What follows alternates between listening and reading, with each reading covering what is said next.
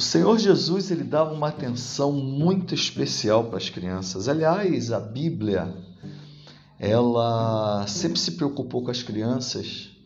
Na lei mesmo estabelecida por Deus dizia que os pais deveriam acordar ensinando sobre ele as crianças, andando pelo caminho, é, voltando na hora de dormir, quando acordasse, é, tem uma uma expressão, uma palavra que é utilizada chamada inculcar, inculcar na criança o temor do Senhor.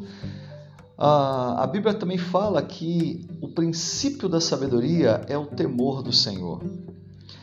Ah, só que muitos pais cristãos têm é, esquecido isso, têm esquecido que o princípio da sabedoria é o temor do Senhor.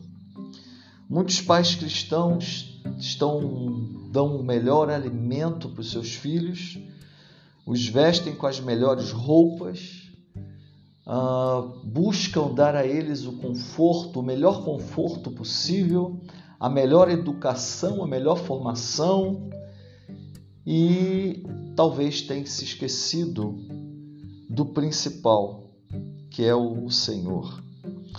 Acontece que quando os pais deixam de fazer isso, perdem a oportunidade de investir na vida espiritual do filho na melhor fase.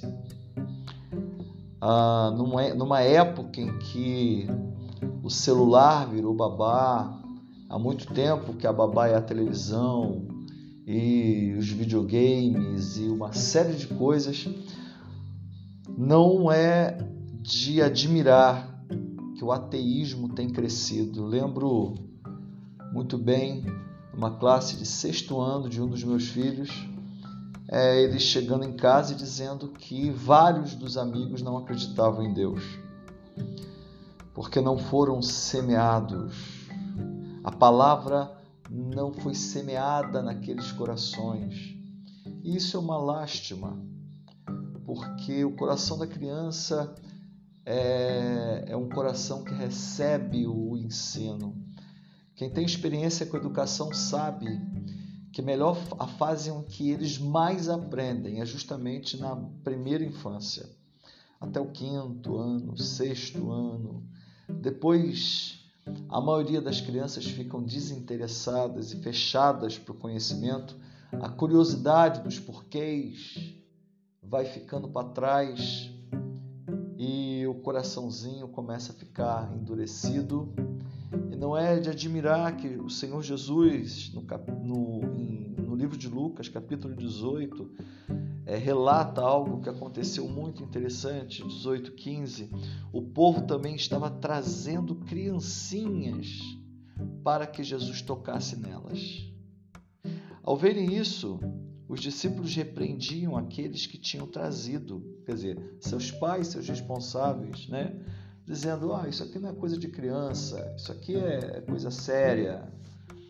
Mas Jesus, diz o versículo 16, mas Jesus chamou a si as crianças e disse: Deixem vir a mim as crianças e não as impeçam, pois o reino de Deus pertence aos que são semelhantes a elas semelhantes a elas porque a criança tem fé.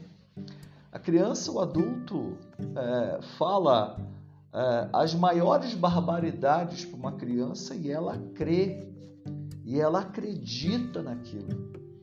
Se o pai disser qualquer coisa que, inclusive, não seja verdade, a criança acredita e vai seguir aquilo como se verdade fosse.